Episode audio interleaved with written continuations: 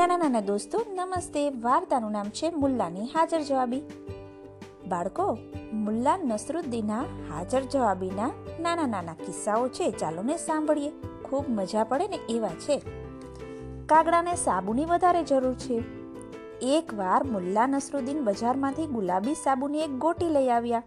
પછી બીબીને કહે કે, મારું કમીઝ ધોઈ કાઢ. બીબી મુલ્લાનું ખમીસ ધોવા બેઠી, પણ એ હાથમાં સાબુ લે એ પહેલા એક કાગડો ત્યાં ઉડી આવ્યો અને ગુલાબી સાબુને કંઈક ખાવાની ચીજ સમજી તે ચાચમાં ઉપાડીને ભાગી ગયો. બીબીએ બૂમા બૂમ કરી મૂકી. મુલ્લા દોડી આવ્યા અને પૂછ્યું, શું થયું?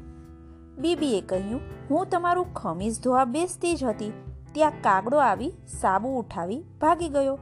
ચોરટો મુલ્લાએ એકવાર પોતાની ખમીસ સામે અને એકવાર કાગડા સામે નજર કરી લીધી. બીબીને કહ્યું, મારું ખમીસ જો અને કાગડાને જો.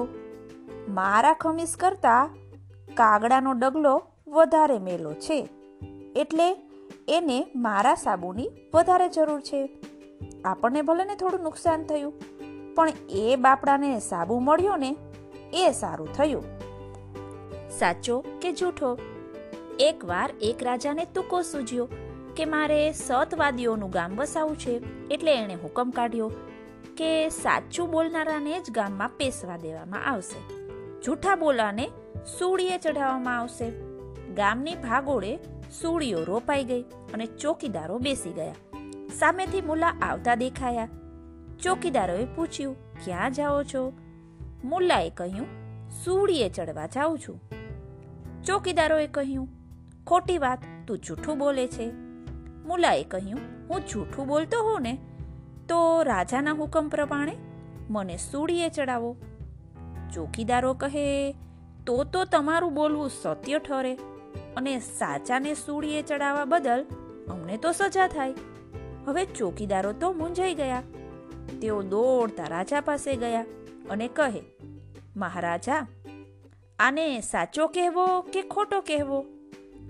રાજા પણ આનો જવાબ દઈ શક્યા નહીં. તેણે પોતાનો હુકમ પાછો ખેંચી લીધો. પંડિતોની ફરિયાદ. મુલ્લા નસરુદ્દીન ગામડામાં ફરતા અને બધાને એક વાત ખાસ કહેતા કે તમે લોકો જેને ડાહ્યા કહો છો, જ્ઞાની કહો છો, તે ડાહ્યા નથી અને જ્ઞાની પણ નથી. આથી રાજદરબારમાં માનપાન પામતા વિદ્વાનો અને પંડિતો મુલ્લાની ઉપર રોષે ભરાયા. તેમણે બાદશાહને ફરિયાદ કરી કે રાજ્યના વિદ્વાનોને હલકા પાડી. મુલ્લા રાજ્યની પ્રતિષ્ઠાને હલકી પાડે છે. મુલ્લા રાજદ્રોહી છે. બાદશાહે મુલ્લાને દરબારમાં હાજર થવા માટે હુકમ કર્યો. મુલ્લા બાદશાહના દરબારમાં આવીને ઊભા રહ્યા. બાદશાહે કહ્યું કે તમારી સામે આ ફરિયાદ છે. બચાવમાં તમારે કંઈ કહેવું હોય ને, તો કહો. મુલ્લાએ કહ્યું, કાગળ અને કલમ મંગાવો. બાદશાહે કાગળ અને કલમ મંગાવ્યા. એટલે મુલ્લાએ કહ્યું, સભામાં બિરાજતા સારામાં સારા સાત પંડિતોને પસંદ કરી, તેમને દરેકને આમાંથી એક એક કાગળ આપો અને તેના પર મારા સવાલનો જવાબ લખવાનું કહો. બાદશાહે સાત શ્રેષ્ઠ પંડિતોને પસંદ કરી, તેમને દરેકને કાગળ અને કલમ આપ્યા. અને મુલ્લાના સવાલનો જવાબ લખવા માટે હુકમ કર્યો. હવે મુલ્લાએ સવાલ કર્યો, હે પંડિતો, મારા એક નાનકડા પ્રશ્નનો તમે જવાબ આપો. રોટી એટલે શું? સાતેય પંડિતોએ કાગળ પર પોતાના જવાબ લખી લીધા. બાદશાહે તે સભામાં વાંચીને સંભળાવ્યા. એક પંડિતે લખ્યું હતું, રોટી એટલે અન્ન. બીજાએ લખ્યું હતું, રોટી એટલે આટો અને પાણી. ત્રીજાએ લખ્યું હતું, રોટી એટલે વણેલો આટો. ચોથાએ લખ્યું હતું રોટી એટલે શેકેલો આટો. પાંચમાએ લખ્યું હતું રોટી એટલે શ્રમ. છઠ્ઠાએ લખ્યું રોટી એટલે તાકાત. સાતમાએ લખ્યું રોટી એટલે ખુદાની રહેમ. હવે મુલ્લાએ બાદશાહની સામે જોઈને કહ્યું, બાદશાહ સલામત. રોજ આ પંડિતો રોટી જમે છે. છતાં રોટી શું છે એ વિશે તેઓ એક મત નથી. પણ રોટી જેટલો જ હું એમની નજીક નથી.